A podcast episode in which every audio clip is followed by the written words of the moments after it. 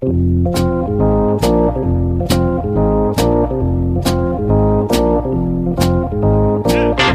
us a little bit about what you saw and, and, and being able to relay that message to Cora when you watched Kimbrel pitch and, and kind of help out so he wasn't uh, tipping his pitches.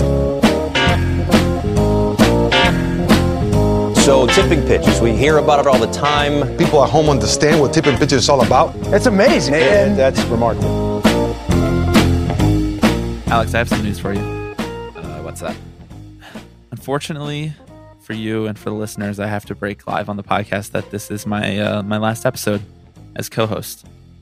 Uh, okay, shocking way to, to break this to me. I'm yes, indeed, I going. am instead going to be transitioning into the role of tipping pitches consultant, and I will be making three times as much money on the podcast to do straight up no work, That's well. Like Theo Epstein before me. I'm taking cues, you know. it's a from good time. friend It's a good time. Three times zero is still zero. Wow, So wow, wow! You're just opening the books to our listeners, just right here on the show without my permission. That's fine. That's fine. It's fine.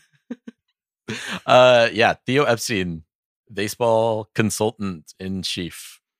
It's I- funny because like when he stepped down from the Cubs, he was like, "Here's the job that I want. I want to talk about baseball and how it can be better." And Yeah. then like a couple months later, other shoe drops, and Rob Manfred's like, "Hey, we'll pay you Yeah, exactly. stick around the world, so it doesn't seem like you're not here." You know? Yes. Yeah, exactly. I mean, and you know, I think Theo has his ideas about he has not been shy about saying what he thinks baseball needs. And I'm sure shift. yeah, honestly, you know, need more action. Um, you got to put the, you know, he keeps saying put the players' athleticism front and center, which like, I'm, I got to be honest, I don't quite know what that means. Yeah, like I watch a baseball game. that means. Like, what does that mean? Right, like I watch a baseball game and they are some of the most athletic humans on the planet. like it's pretty front and center as it is. Yeah, I think. I mean, not that I think that I can particularly get a window into Theo Epstein's mind necessarily, but I think that probably what he means is like more bang bang plays, more steals, more this, more that, that kind of stuff. Like more athleticism in the outfield will lead to more impressive catches and things of that nature. Yeah. I don't know if that's like at this point, I don't know if that's the type of thing that you can change quickly or if you just have to incentivize that type of thing from the youth level and hope that it makes its way all the way up through MLB.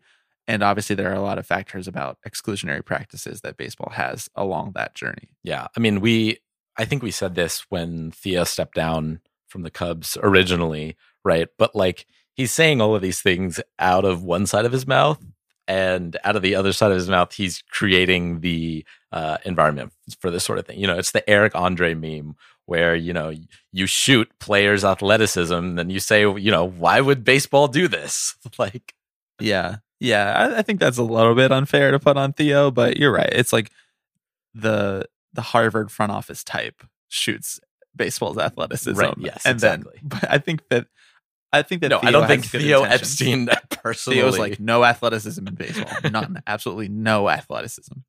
Um okay, well, we we've checked that box of talking about Theo. We even mentioned Rob Manfred already. Uh we're gonna check another box, which is we're gonna spend an hour talking about labor. yeah. Uh and we are going to be joined by the inimitable Michael Bauman, staff writer uh, at The Ringer. And longtime listeners will remember that Michael joined us last year around this time. Um, you know, we're about like midway through the off season if this was going to be a normal off season.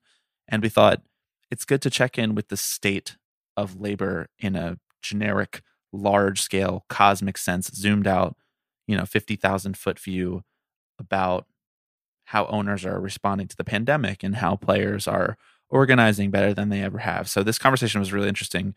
We know that if you like this podcast that you will enjoy this. If you want more context going into this podcast, I would suggest maybe even going back and listening to last year's um, just to kind of frame where we were 365 days ago or thereabouts and where we've ended up now. Um, anything else to add before we get to our conversation with Michael Bauman, Alex? No, but uh get your bingo cards out. This one this one checks all of the boxes. We've got it all here, folks. I think we do we mentioned the red scare like 10 minutes in. So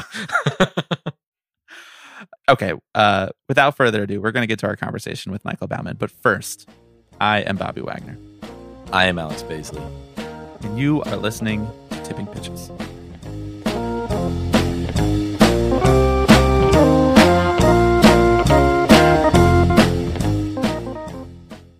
All right, Alex. We are so happy to be joined with the wonderful Michael Bauman for the second annual State of Labor in Baseball. Hello, Michael Bauman. You weren't that happy when we were talking about this before. It sounded like we are so obligated to talk to. well, you made a joke that we didn't even want to talk to you, but we were so we were pleasured to be talking to you. Maybe I was just in a worse mood. Maybe I was just more tired. I think it's You know? just you don't like me very much. I'm- Alex is the one who who really uh, values my opinion here. Yeah, he's he was threatening to walk out unless I allowed you to come on the podcast again for a second action, straight man. year. Yeah. Um, it's nice to see you. So much has happened in, in baseball in the world since the last time we spoke. But first, I kind of want to get your feeling on covering the entire 2020 season. You were obviously writing about it for the ringer.com and I imagine felt personally conflicted about many a thing that went on with a little bit of hindsight now that we've been in the, the doldrums of the offseason for quite a while. Um, what what do you feel about what you just witnessed and covered and thought intelligently about in 2020? Um, it was weird. I 20, 2020, I, I think was actually the first time, first season since I started doing this uh full time that I didn't actually go to a baseball game because it was, you know, all the um restrictions just made it not worth my while. And like that was a weird thing to to experience.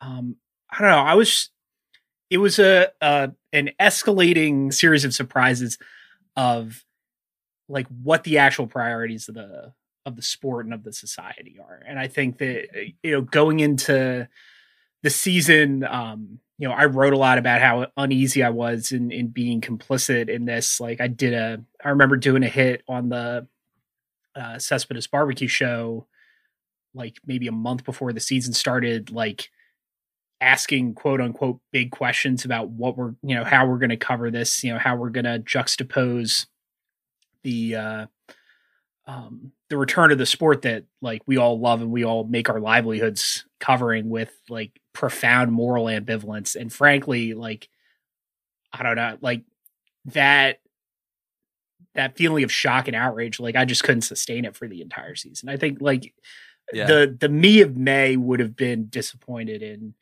in the me of November looking back like just sort of going along accepting that this is the the the way that things operate but you know I'm just we just had the the college football playoff end and you know lots of I mean you talk about a fraud opening um college football made made baseball look downright organized and and uh um and thoughtful and and moral in the way that they went about this season and We're less than five minutes into the pod. He's already trying to derail it and turn it into a college football conversation. well, I'm, I'm coming to a point, And- but they, they, uh, the like resounding message at the end of the season was we did it. They didn't think that that we could. Like college football overcame so many obstacles, and that just that sentiment leaves a, a sour taste in my mouth because they didn't overcome the obstacles. They just chose not to care about them. And like I think baseball blazed a trail to get an entire season in without a bubble, without um, and you know even having fans in at the at the end of the season. And you know I think back to to um, something uh, uh, Edward R. Murrow said about uh, Joe McCarthy. Like he didn't create that this exploit or this uh, he didn't create this situation. He just exploited it, and that's sort of what happened with with baseball. So it's I don't know. It this is how how things are now. Like we've been our ability to um to accept and internalize, you know, a, a- something that that I don't think we would have stood or that I wouldn't have thought we would have stood for 12 months ago, but like to the the willing to accept, willingness to accept the new normal. Um, looking back on it is sort of surprising, but going through it, it just I you know I almost couldn't couldn't see any other way to approach it. Yeah. Alex, do you have any takes about Joseph McCarthy?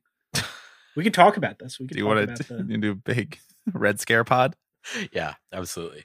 It's it is so weird like sitting here like baseball sports in general, but I think baseball in particular is so good at that kind of misdirection and saying, and like setting the playing field and saying, well, it's a given that we're going to play baseball this year.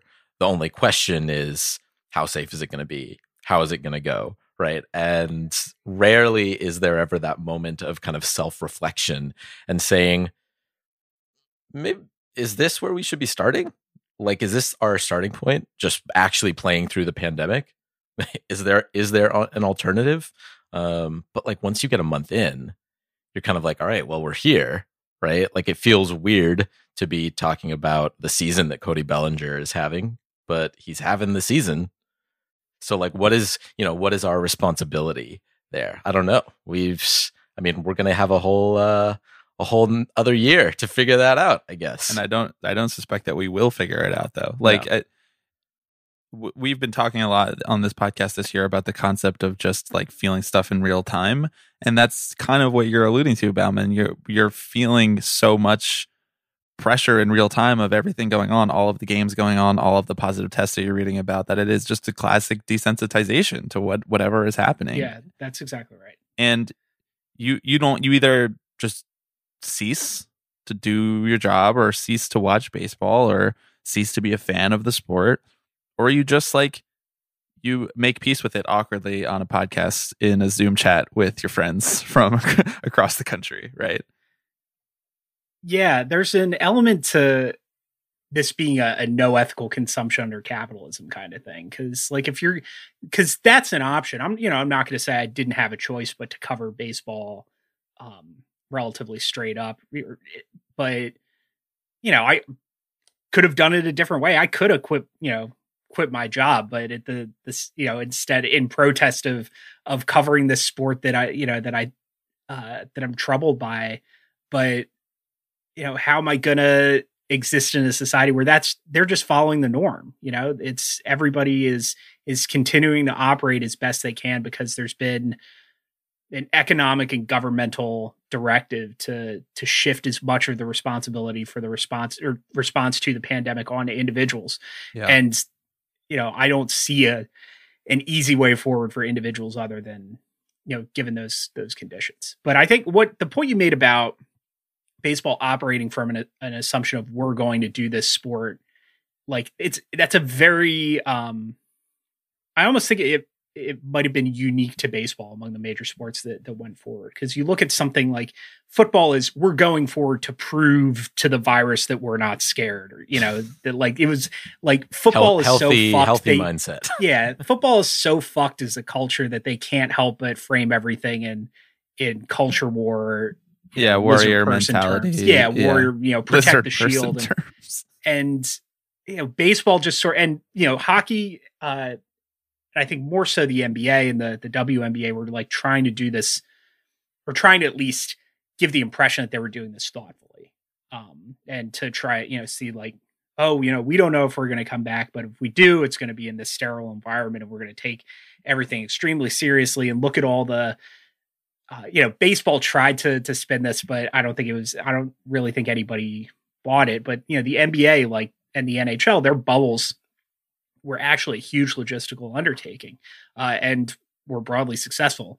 Whereas baseball took sort of a middle path and just said, "We're doing this," and within the within the assumption that we're doing this, we're going to try to at least make it look like we're uh, like it's as safe as possible. And so, you know, I thought there were a couple markers that I thought could bring down the season. And as soon as it didn't come down when the Marlins lost a week of their schedule, like the, the very first week, I was like, absolutely nothing this. is yeah. stopping this. Yeah, yeah, exactly. And so, you know, my fear was like, are they willing to kill people makes it sound purposeful, but like to to allow, you know, have an indifference to to an actual cost of human life.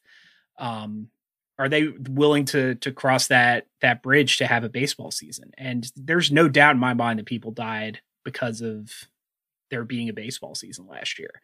That, um, but it, you know, there were people who died within the baseball community of COVID. You know, scouts and retired players and and so on. And you know, nothing really changed. And so, you know, I think it would it might have taken a high profile player, and you know, absent that, you know, thankfully we didn't have that, but um, absent that, there's there's no smoking gun to point to to say maybe this was unsafe. Yeah. I think it's just we're it's almost disheart more disheartening. Like we know it's unsafe, but we don't care because we know we can get away with it. Yeah. Well, it also like I'm and I could be wrong about this, but baseball felt kind of uniquely like like their rationale was very straightforward where it was like we're going to lose money if we don't play baseball. So we have to play at least some amount of baseball. Yeah. And that was like at every step of the way, fans being in the stadium, um, how long the season is going to be. It, v- like, I mean, I at least res- respect them for being honest about Yeah. it and saying this is our number one priority about pushing this through. It wasn't necessarily about integrity of the sport or or anything like that. Like, they treated themselves like the restaurant industry. Like they were uh, almost like they were the low hanging fruit for the pandemic. It was like restaurants, which operate at a loss for most months, and then maybe one month out of the year operate at a you know at a plus, and then it's like b- baseball, you know, or sports, like as if that MLB was going to completely run out of money and that we were just supposed to take that assumption at face value. But that was like, you know, a lot of talk on Twitter about the big lie this past week or whatever. I don't want to get into that theory, but that was baseball's big lie that if we don't perpetuate this, if we don't have this season, then we're going to be so broke for the next decade that not even the fans are going to enjoy it because the owners are not going to be able to be financially viable. It's going to be a terrible product. It's going to be a disaster for everybody. And they just expected everybody to believe that, which Well, they expected it because everybody has believed it. They, Right. They've been extremely successful in selling that lie for as long as I've been aware of baseball, like dating back to when I was a kid. Like, I, you know, I came of age during the the World strike, War II, that was- right? Yeah, I, yeah, I remember those days. um, and they, you know, and they talked to President Roosevelt, and President Roosevelt said, you know, said you better keep playing. so, you know, I remember where I was when when that happened. No, when that but it- telegram came over the wire. right? You know, I remember remember listening to the the St. Louis Browns on the wireless when I was. Uh, I completely lost my train of thought. Oh, yeah, they've been they've been saying like we need to keep player salaries down, or we need public subsidies for for stadiums. We need to keep raising ticket prices because the game is expensive and because we're operating at a loss and we could go out of business otherwise.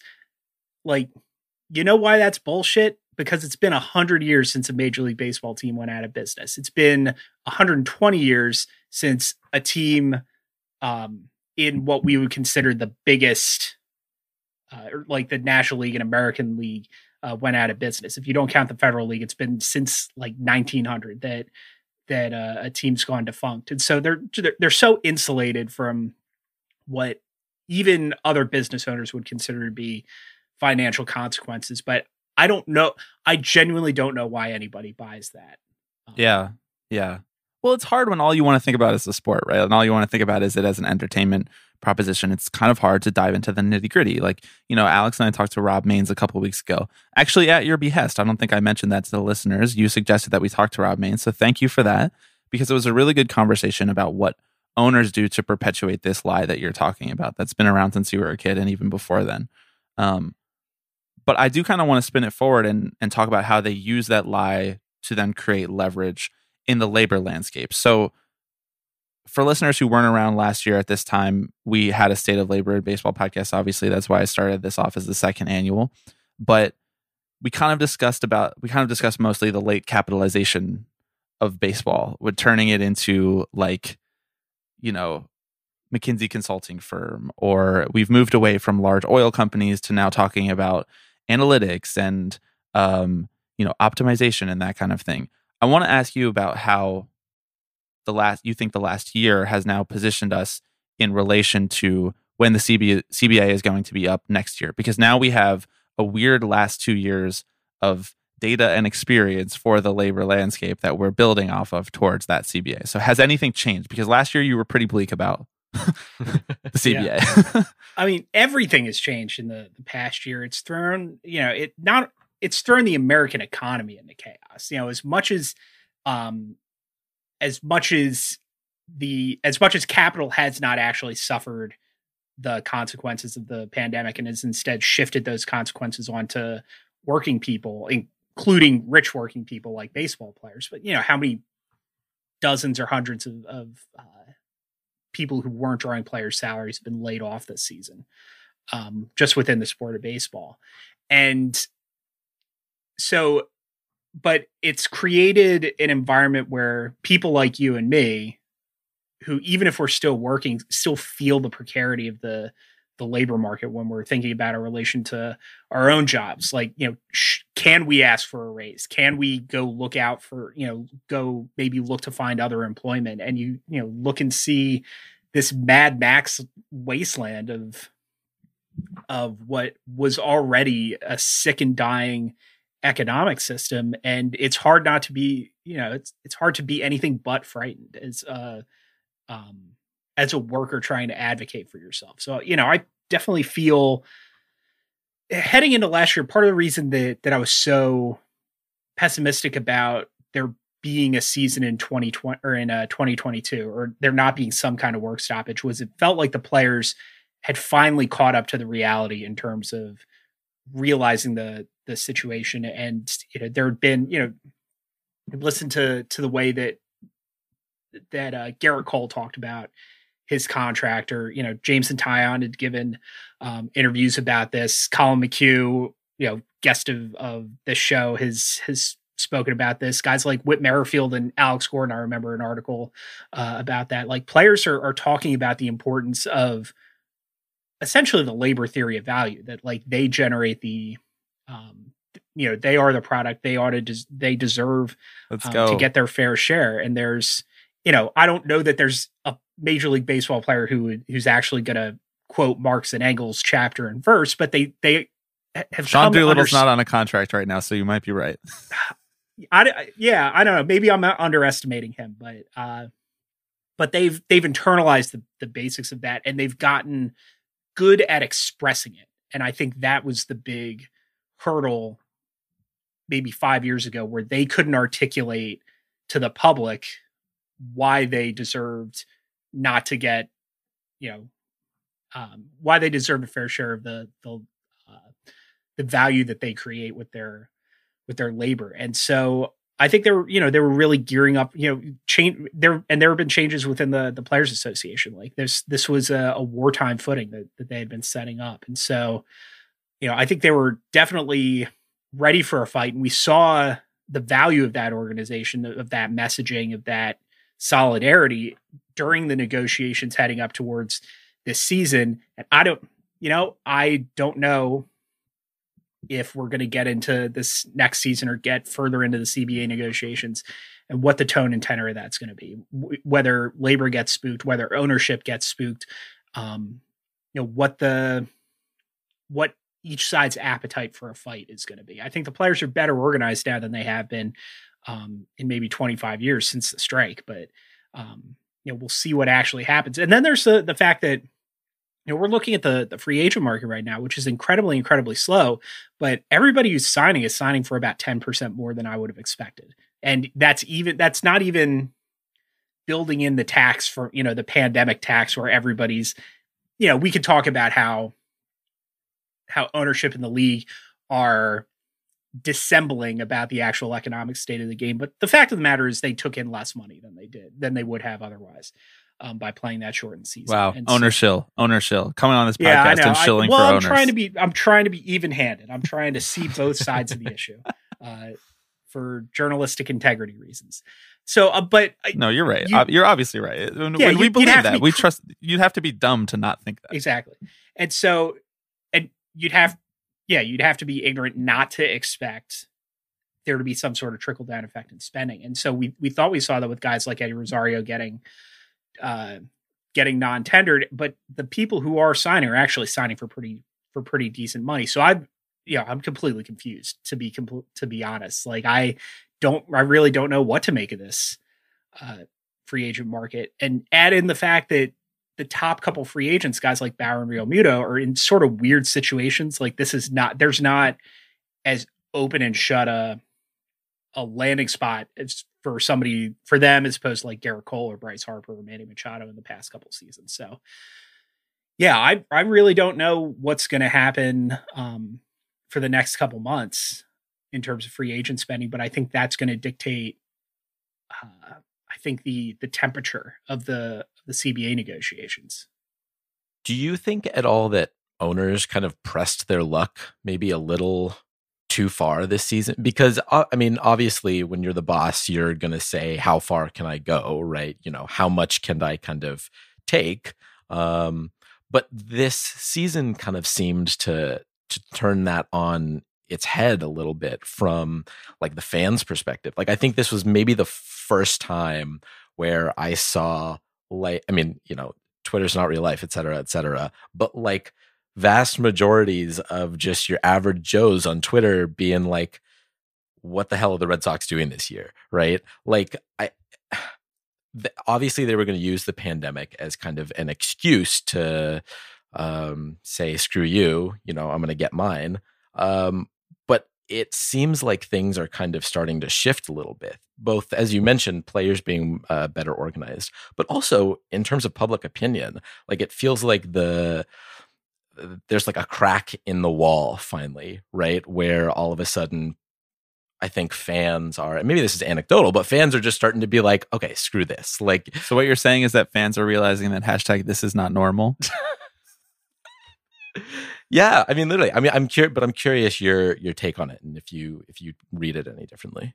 Yeah, I think there's a a, a growing realization that, and I think this is the, um, I think coverage has changed. I think players' rhetoric has changed about about this issue. Like I think we've all sort of gotten smarter as a baseball culture about the way that we talk about this, and that's getting reflected in um, in fan discourse. Also, I think like I'll, there's a, a generational shift, a very slow one, obviously, but from like the dead-eyed irony poisoning of of Gen X and the "fuck you, got mine" attitude of of the boomers, like we're getting more millennials and Gen Zers into the discourse, and also more importantly into the like the players associate players association now is almost entirely millennials and Gen Zers who have if they're not seeing the the impact of late capitalism on their own lives, they're seeing it on their friends and families' lives. They've grown up in a post banking crisis world essentially. And so it just changes the way that you look at, at stuff like that. So with that said, I agree that you know what you'd see from Red Sox fans after the Betts trade, what you'd see from um, Cubs fans after this offseason, from from Cleveland fans after the Lindor trade.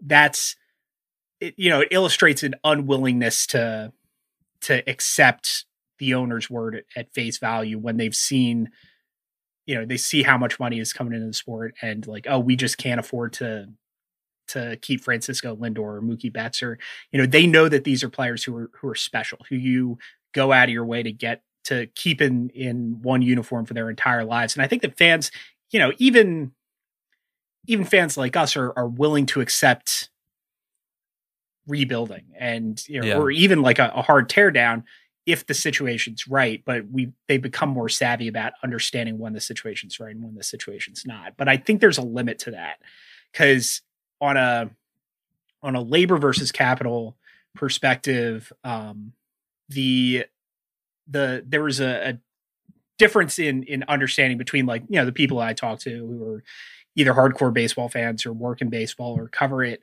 Um, the way that we talked about the the negotiations between the Players Association and the league um, with regard to the restart, the economic particulars of the restart, there's a difference between the, the way that we talked about it and then i go back and talk to you know casual fans who essentially just watch the game on tv and don't consume anything about sports or you know or don't consume anything about the game apart from like what they see on the home their team's home broadcast. They're like why do the players think they ought to be paid their entire season's wages for yeah. for 60 games? And yeah. so that's that's uh you know and i'd like probably yelled at a couple people who didn't deserve it because I was so frustrated with like um so they're not listening to this show but but uh, I may, I might owe a couple friends an apology for uh for being a little brusque uh about this topic. But I think but you have to you have to explain it. And you know, and every time like I've gone back and explained that's not actually what's going on. Like what you think is happening is not what's actually happening. Like they come around and like, oh, you know, this is messed up. You know, if the, if it was up to the players, we'd be playing again right now. Um, but that's it's just such a huge information gap, and it's it's uh, to the league's advantage to perpetuate that that information gap or you know that um misunderstanding. And so, you know, it's one of those things I don't know how you get around it. Yeah. Know, I'm doing the best I can over here, even as somebody with a platform, but Yeah. but like it's we live in a, a society that's hostile to to the interests of labor and it's it's that way on purpose and it's a huge obstacle like you can only chip away at the block And to your point, I mean, it's a huge obstacle, and it's an obstacle that's getting more and more confusing the more that tech starts to step into this space, the more that baseball teams start to become real estate development arms of rich billionaires, the more that rich billionaires continue to lobby Congress. I mean, I know they came out and said that the MLB PAC is no longer going to be giving money. It's like, yeah, it's easy to say when you've already got the win. Like you already also it's it's easy to say when all those owners can still donate to political causes on their own. individually. Yeah, right. yeah. Yeah. Okay. So the Los Angeles Dodgers are not giving money to Nancy Pelosi, but maybe somebody else is. You know, like it's just very complicated. And, you know, we're doing our best here too, but like there has to be a certain appetite for wanting to listen. Cause I remember that sentiment as well. I remember people being like, I'm just so mad at the players and the owners for not being able to figure it out because I need baseball on my TV. We need baseball right now. This is the sport that America really needs right now to step into this entertainment gap while people are really struggling. They're at home more than they've ever been. And this could be a chance for baseball. It's like, it's it's just not that simple. And I, if I say that, then we're going to get into a 45 minute conversation about why it's not that simple. And that's hard. That's hard for people. yeah you brought up the the cubs like and and their real estate investment like they this is like two straight iterations of, of the cubs that have really explained have been like the exemplary baseball franchise where they you know they brought in the smart front office they combined like the tanking and player development and innovative tactics they they brought in a bunch of smart people and also uh, uh, augmented that by shelling out for big name free agents as well and like knowing when to push all their chips in. And like that was the that championship team was the model for how to build a championship team. Like that was the textbook. And now they are the textbook for how to Fuck it up. uh not to fuck it up but to launder brand equity into becoming an entertainment and real estate concern primarily. And as long as the cubs keep their lights on as long as they still have you know that coca-cola level of of uh of um brand recognizability there's a, a specific business term that eludes me but you know what i mean. Like they like this is the chicago cubs branded sports and entertainment network this is the chicago cubs branded gentrification of of chicago. Like this is the uh, you know spaceballs the the breakfast cereal. And that's that's what these these teams exist as a peg to take in gov- government subsidies to take in television revenue from across the league and cycle that back through to owners other business ventures. And you know the braves are doing this too and the braves are the only team that's owned by a publicly traded company. So we see more of their books and the amount of money that's coming in and out of these um coming in and out of these enterprises is mind-boggling. And so you know no, the Cubs don't care about winning anymore because w- winning baseball games is not the reason why Cubs Incorporated exists. Cubs Incorporated exists to you know build luxury condos and that's and to you know to take up cable cable network carriage fees. And that's that's why this company is operating. And so you know companies will operate to to serve their end which is to make money. You know this is societal institutions operate the way they were designed to. And the, the cubs are not designed anymore to win baseball games as a, a primary primary outcome. There are just more important things to do. And you know i don't want to beat up on the cubs. They're not the only team that's run like this but they're as as ever the exemplar Yeah.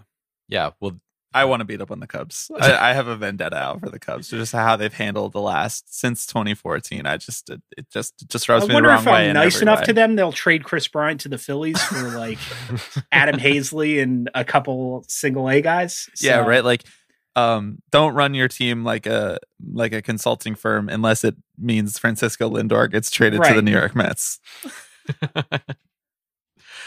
yeah, I mean the the Cubs are just kind of uniquely good at it, right? And well positioned. I mean, they I mean, I don't we shouldn't talk about the Ricketts ad nauseum on this podcast because that that would just turn into a yelling match. But like they are quite savvy with this. And I'm sure that every other baseball team, given the opportunity, would probably do that. I do I I wonder if there are certain owners who kind of haven't given up on that idea of of baseball just yet, you know, who are still kind of trying to toe the line and say, well, we've got to put some sort of some sort of face forward. Michael's smiling over here. I'm smiling because because this is leading up to. I just did um uh a hit on for all you kids out there with uh with Jeff Paternostro and Jarrett Seidler last week, and Yeah, I baby, talked about- leading to Uncle Stevie. Let's go. yeah, I talked about talked about Steve Cohen, who I said like ought to be in jail as like, but he's the if he if and I don't know, I'll repeat the line like he ought to be like in in the public stockade where people can throw vegetables at him, and but failing that, like. I, but this is the guy who's the one righteous man in Sodom and Gomorrah right now. Like he's running a baseball team at least for now, the way you ought to run a baseball team. Whereas if we're gonna have this, have sports exist as a vanity project for for billionaires, then have fun with it. You know, Yeah. go spend those billions of dollars or some portion of those billions of dollars to build a team that people are going to get excited about and enjoy watching and enjoy talking about. And you know, whatever else I have to have to say about Steve Cohen, that's the way he's running the Mets right now.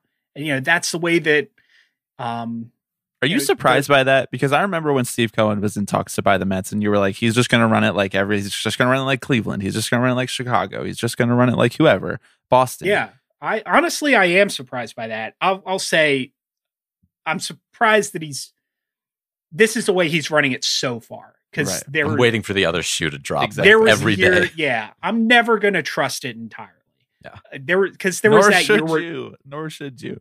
where Jeffrey Loria was like, "Oh, we got the new ballpark, like we got the new uniforms. We're gonna We're gonna trade for- 30 for. Jose Reyes, and yeah, we've Yeah. got you know signed. Uh, this didn't all happen the same season, but like we're gonna bring in Mark Buehrle, and you know we've got Giancarlo Stanton and Hanley Ramirez, and like we're actually gonna make a run at it. And the team was bad the first year, and it you know he blew it all up, and same as it ever was. So, but with a couple billion dollars worth of Florida taxpayers' money in his pocket. Yeah. Wow. Maybe we should just turn this into a Jeffrey Loria podcast for the rest of it. You want to talk about Jeffrey I Loria? don't want to.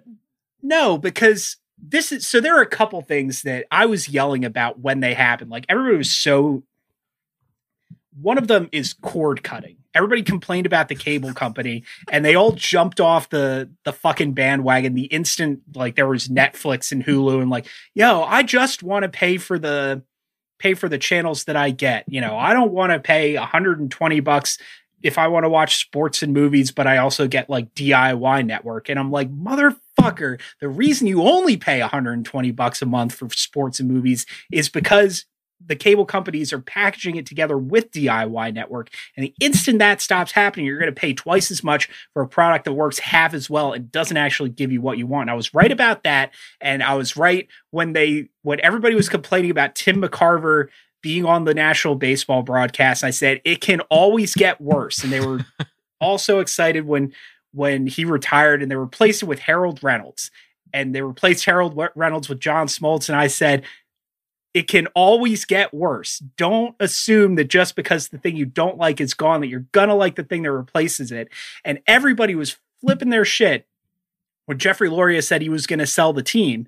They're like, we can't imagine there being a worse owner in sports than Jeffrey Loria. And I'm like, guess fucking what? Guess exactly what happened to the Marlins in this precise instance. They got a worse owner than Jeffrey Loria. So forgive my skepticism that the one of the sleaziest characters to buy a major league sports franchises in my lifetime, replacing the Wilpons, that I didn't immediately assume that he was going to be the enlightened philosopher king who can't s- stop fucking posting that he's turned out to be. So we'll see. It's going real well so far. This Top marks. that 90 second rant needs to be put in fucking Was that only 90 seconds? It feels like I was talking about cable for a while. I mean, you're 100% right. But I do think that there is an element of Steve Cohen coming in. There's an element of believability because if you keep citing the Dodgers, it's for a reason. Like they've continued to spend, they've continued to p- compete because they have built in advantages of being in a large market and having a really good TV deal. And there's no reason that the Mets couldn't do that. And that's why Mets fans have been so catatonic and frankly fucking annoying for the last 20 years because it's been so tantalizing and so frustrating because there are examples of what they could have been doing all across the league. It's like the, the thing that I wish that owners didn't just completely let vanish from the public discourse, but obviously understand why they let it vanish from the public discourse is loss leadership. And this is something that Rob Rob Mains talked a lot about. It's like you can lose money year over year and still make a billion dollars at the end. And if you only lost twenty million dollars every year that you own, you own the team, you still might make eight hundred and fifty million dollars, which should be fine. It should be fine for you. And they've just let it lapse in the public consciousness to the point where people don't care that that's not fine for them. and that's the the way that it used to work it feels like there's a quote from terry pegula who owns the the buffalo sabres and buffalo bills when he bought the sabres he's a natural gas magnate. Um he said like i want to spend whatever it takes to, to win a stanley Cup. i mean like if you win a stanley cup in buffalo they'll make you king of the city. Like they'll it's so but that it gives you cachet. What what he said was I want to spend whatever it takes to make make the Sabres competitive. If I want to make money, I'll drill another uh, drill another natural gas well. And like Bleak. on one hand, that's bleak. Like I, you know, wish that was coming from somebody who made their money in a different industry. But that's the like that's the the way it ought to work. That like wealth gets you gets you a lot of stuff, but owning a sports team gets you stuff that you can't get with money alone. And so like that used to be the kind of person who uh who owned a, a sports franchise. And they are you know we talk about teams crying poor you know until the the cows come home. Like none of this is is 100% new but that used to be the model that you buy a sports team and it's a loss leader one to to launder your public you know to to get you social clout um for for millionaires and billionaires um to to burnish your brand but also like you know you run it at like break even and then you sell it for a huge profit and that's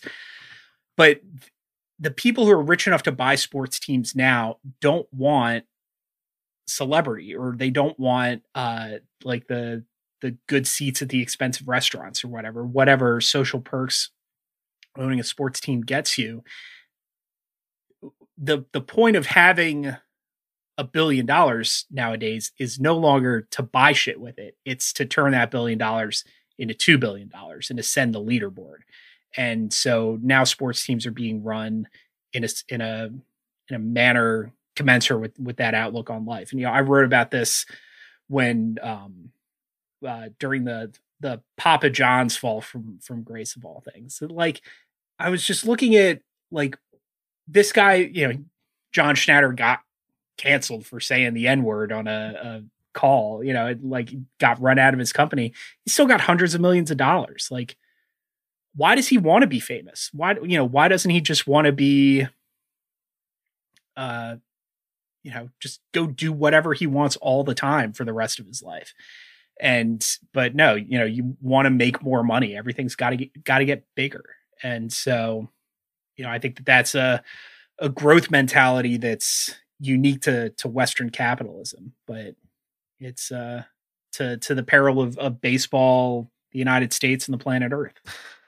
But that that's kind of always what gets me, right? Is like there are a million different ways to to double your money, right? You can walk on over to to Wall Street and find the guy on every corner who will turn your 1 billion into 2 billion. So like and this is something that Rob brought up when we talked with him, right? Is 50 years ago, right? Charlie Finley owned a baseball team to and it was largely like it it made him money, right? Like when he was trying to exploit players uh labor that's because the money was coming straight out of his pocket right and i feel like what owners have tried to do maybe in the last decade is cloak that laundering um, uh, of money under the guise of well you know we still need to this is still a business it still needs to make money um, when in reality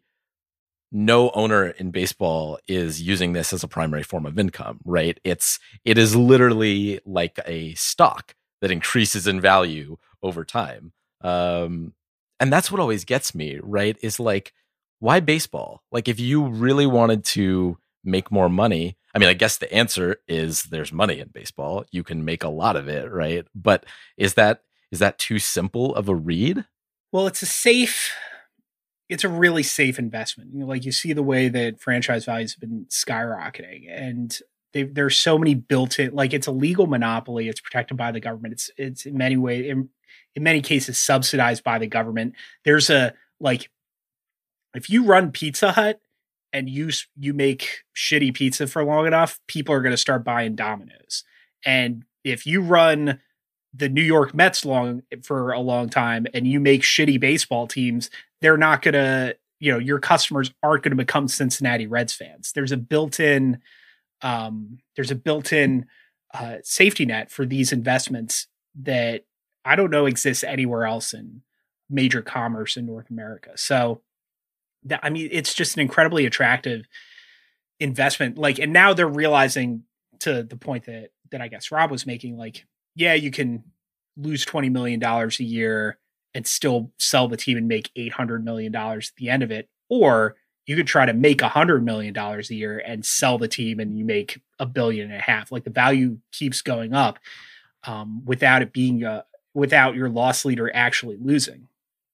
I think one thing you, you mentioned, like, it doesn't seem like, and maybe Steve Cohen is this type of owner.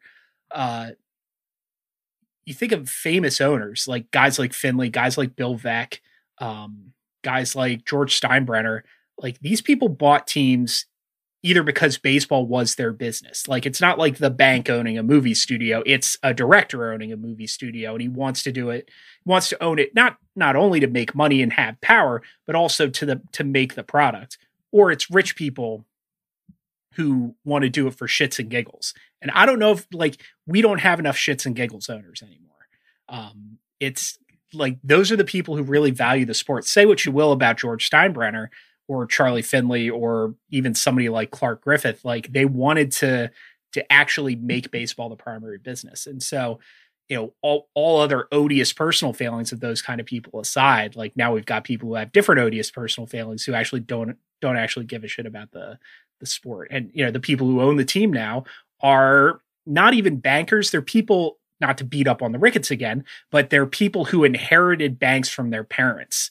And so, do they care about baseball? Yeah, but they also care about curtailing abortion rights in Nebraska. So, like, we're not going to beef up beef up the Cubs bullpen because we're we got to win the Nebraska State House. And so, you know, where their money goes reflects their their priorities and their priority isn't baseball so even if they're taking money out of the baseball team it doesn't always go back in yeah and that's that's one of the tough parts though because number one that would be a challenge as it is that the people who own baseball teams are taking them from their parents now at this point like we're now moving on generationally because then, then yeah, what do I, you do but then but then another challenge to that is that it seems like the league doesn't give a shit about what type of person buys a team they're making more money than ever why should they like yeah. Uh, one thing that that I actually do like about the Bud Selig legacy is that he let's go completely and Selig for time. all time. Well, he completely and for all time demystified the commissioner's office.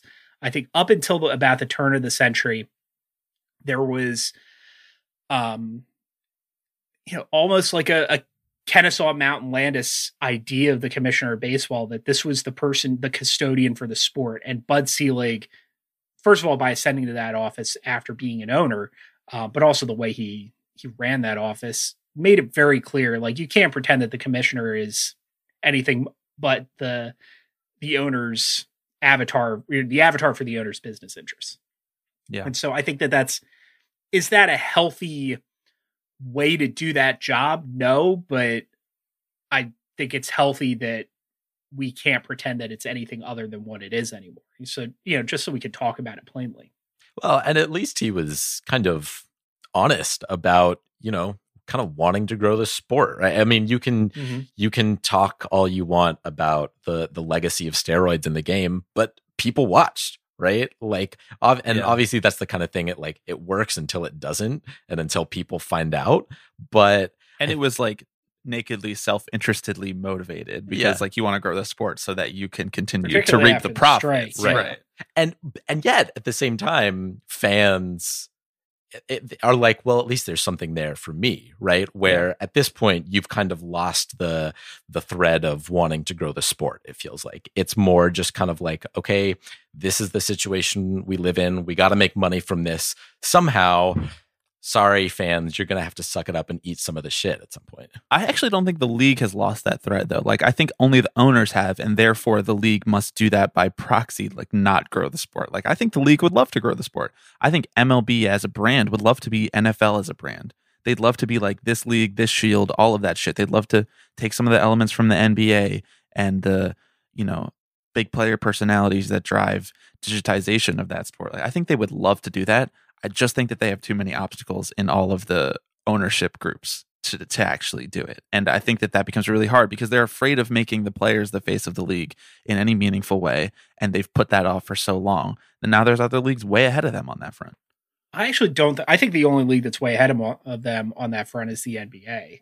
Um, yeah, I think that they're dude. Esports is up- ahead of them though. Like the only major league is ahead of them, but they have they are competing for eyeballs that are going other places not just among sports as well now.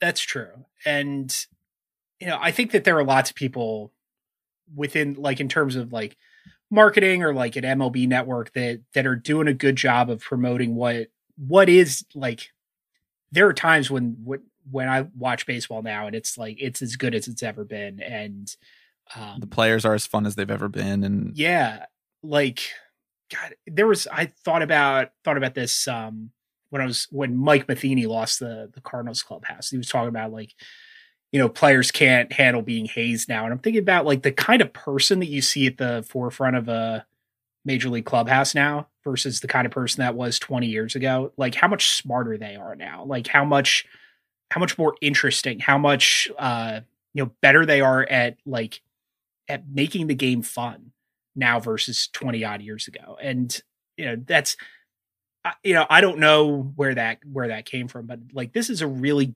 good generation of players in terms of of not just on field um, skill and talent and athleticism, but like knowing how to sell the product, being showman, and you know, and in many cases, like being people, being the kind of people off the field that you want to root for.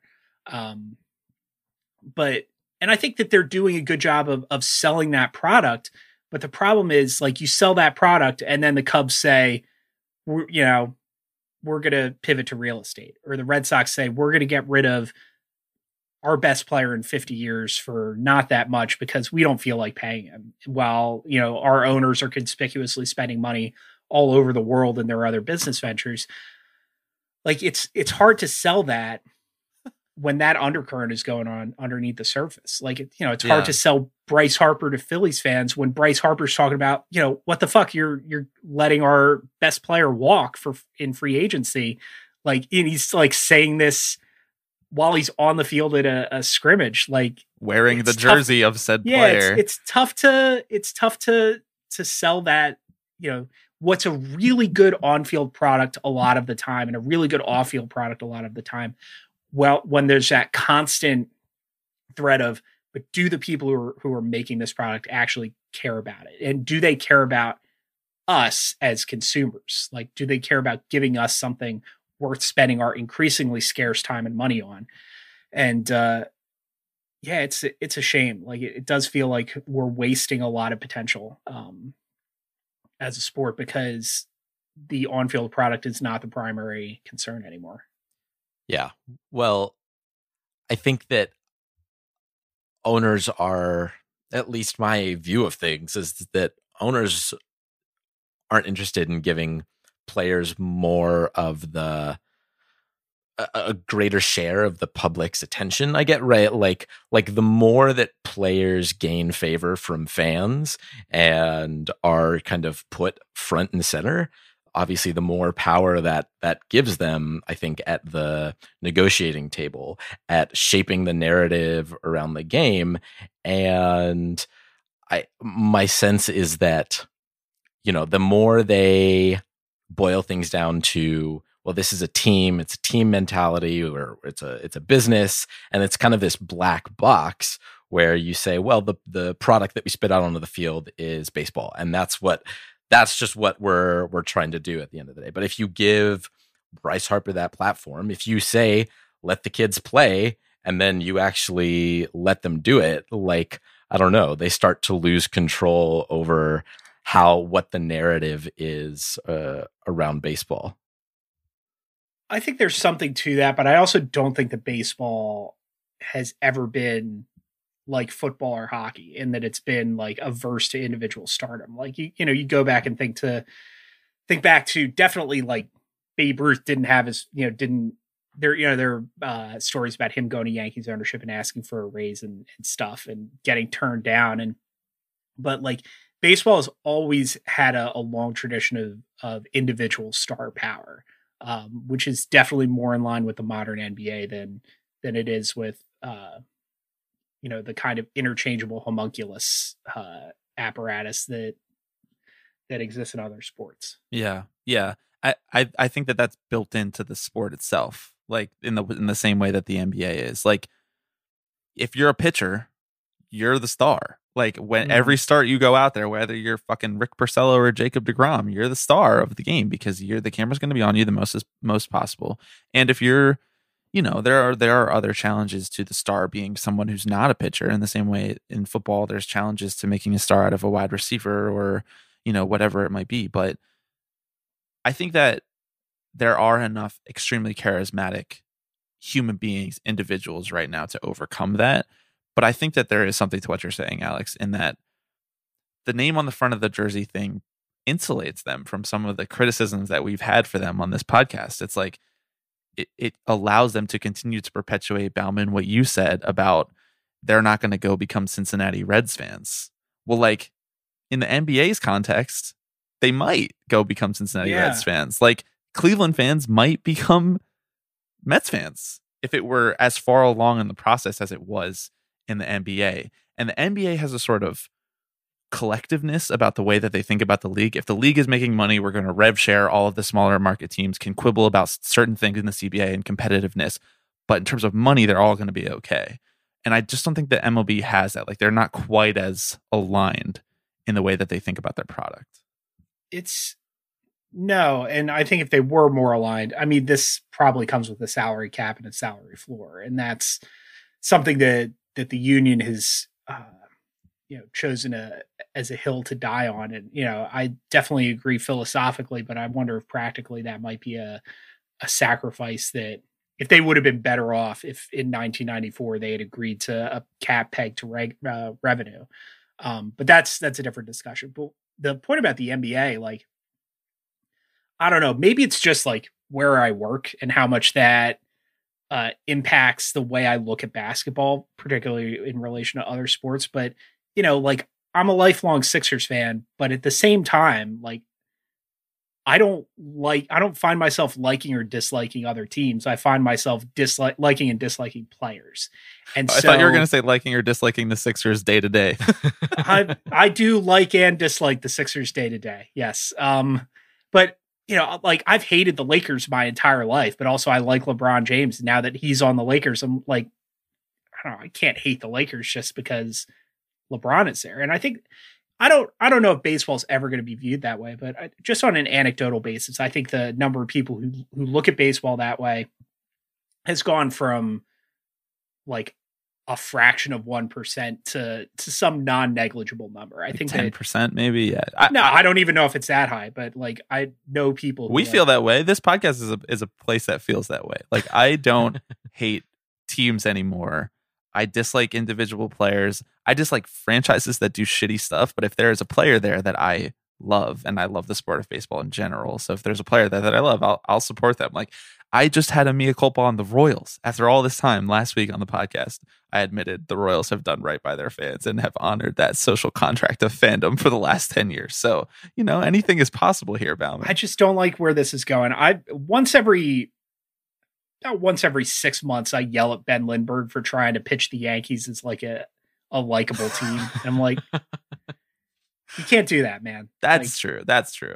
we are not so post structuralist that the Yankees are like a likable up and coming team. There are the bad guys, and if anything, we have not degenerated as as a society to the point where like just because we like Aaron Judge, which you know Your if you like mileage may Judge, vary. yeah, your mileage may vary, but uh, you know, I like watching Aaron Judge, but that doesn't mean he's the good guy, you know. I love Gerrit Cole. Gerrit Cole might be my favorite pitcher in baseball right now. He's the bad guy because he's on the Yankees now.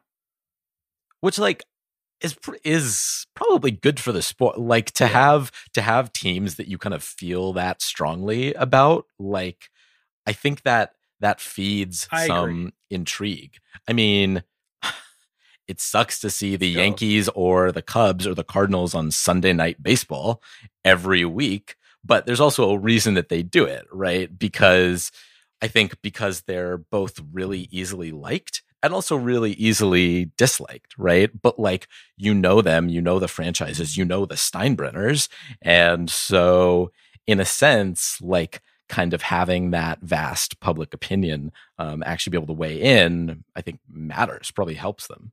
I also think that's a useful navigational peg for for fans. Like, you know, if you're somebody who's who you know doesn't know who DJ LeMahieu is, but like you check in with baseball maybe once or twice a year, like, okay, I'm back. I'm to watch Sunday Night Baseball. Or I'm to watch the All Star Game, or I'm to watch a playoff game. Like, I'm back. What's going on? Oh, the Yankees are are still hateable. Okay, good. Like, Yeah. everything is as the way it is. Yeah. So Um, okay, well, at the risk of even diving in deeper about why we hate the Yankees and hold personal grudges against them, I want to kind of land this plane a little bit. Baumann, what do you think is going to happen in 2021? Rob Manfred just recently said that he wants teams to prepare for 162 games. We don't have clarity on a DH yet. We don't have clarity on whether they're going to continue with the same agreement that they had in 2021 that will govern how this season plays out. But in reading the tea leaves and factoring in the fact that, you know, 85% of free agents have not even signed with the team yet, yeah. how do you expect 2021 to play out? the free agent thing is big. That's making it hard to to do any like team level prognostications. Like you know, we know the teams that have already made big moves, like the White Sox and Mets, Padres. We expect them to to take bigger steps forward. Um, as far as structurally, I expect no DH in 20, uh, 2021, whatever year this is now. Um, no DH. I expect, if not 162 games and close to it. Uh, there's so much lead time. There's going to be widespread vaccine distribution by at some point in the regular season. Um, you know, personally, I think it makes sense to maybe push spring training back a little bit or shorten spring training and uh, um, maybe move the season back a couple weeks. I know there's some institutional resistance to that, uh, but you know, I think just getting it anything that gives more time for uh, for vaccine distribution before you start moving players and teams around, let alone letting fans into the park, I think would be would be not just like good societally, but I think would be smart for baseball because theoretically, the farther into the future you go with the season, the bigger a chunk of the season can be played with more fans in the stands. And that means it benefits everybody um, if you can do that safely. So, um, but at the same time, they've already shown a willingness to to do uh, either empty or limited seating for fans. Um, Yeah, So maybe we should just play every every single game in Texas and all of them at Globe Life like an AAU tournament and just play them back to back to back 24/7. so I you say that. I think once co- I'm, I'm going to do the other the other on brand thing. We're going to start with talking about communism and end with talking about College college, baseball. yeah. If if you have the opportunity at some point in the future when the when it's safe and when like people are actually going to sporting events, go to a college baseball tournament because like that one venue carnival atmosphere every you know four games a day kind of thing it's it's very very cool um to to experience at a high level i like ideally the college world series is like the the the pinnacle of that but like i've done the big 10 tournament the sec tournament's a huge um huge thing but anyway like that 2022. did- Meet us in Omaha, Baumann. It'll be us three. You just, know, just vibing. I'll, I'll go. It's it's a fucking blast, man. Um. Anyway, so yeah, uh, split DH. Maybe a delay in the season. I think it would be smart. I don't think it's going to happen, or I don't know if it's going to happen. I should say. Um. What else did I say? 162 games or something there or thereabouts. Uh, and the Yankees are going to be detestable again. Our North Star. I'd freak out. Like I'd I'd have like I'd feel so lost if they they got on the verge there for a second. Okay, Alex, any any big old predictions from you, or should we should we wrap it up here? God, I don't I don't know that I can compete with uh predicting the demise of cable and the existence of John Smoltz. So I might I might have to put a put a period on this one. Um but uh do you have anything else? No, I do not. Michael Baumann, thank you so much for joining us, sir. We we appreciate it very much. Thanks, boys. Till I hope we have more fun stuff to talk about next year. oh, I I know we will.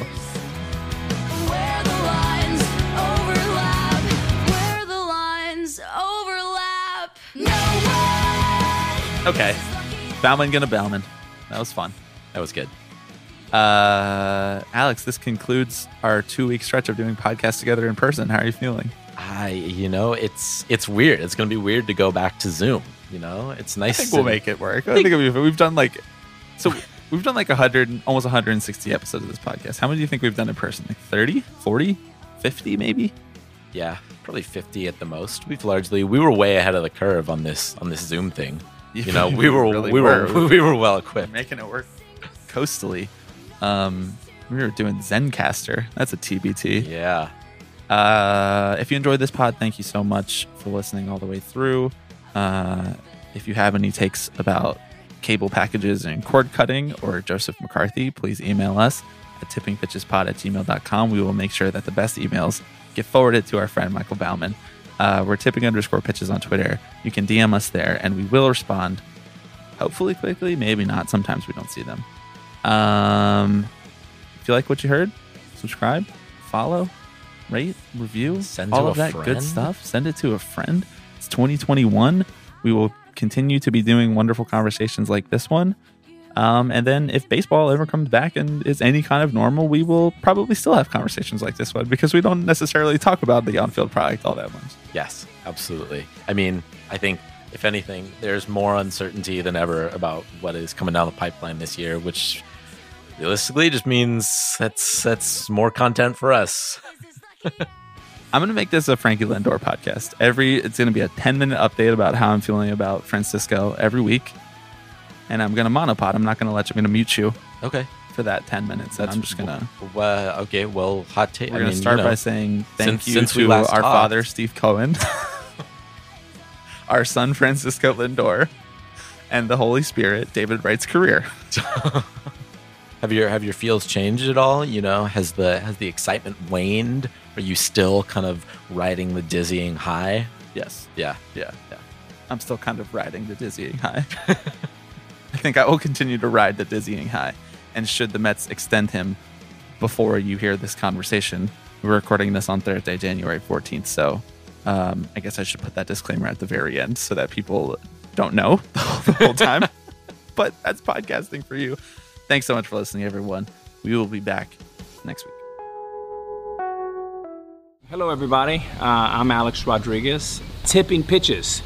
This is the one that I love the most. So we'll see you next week. See ya!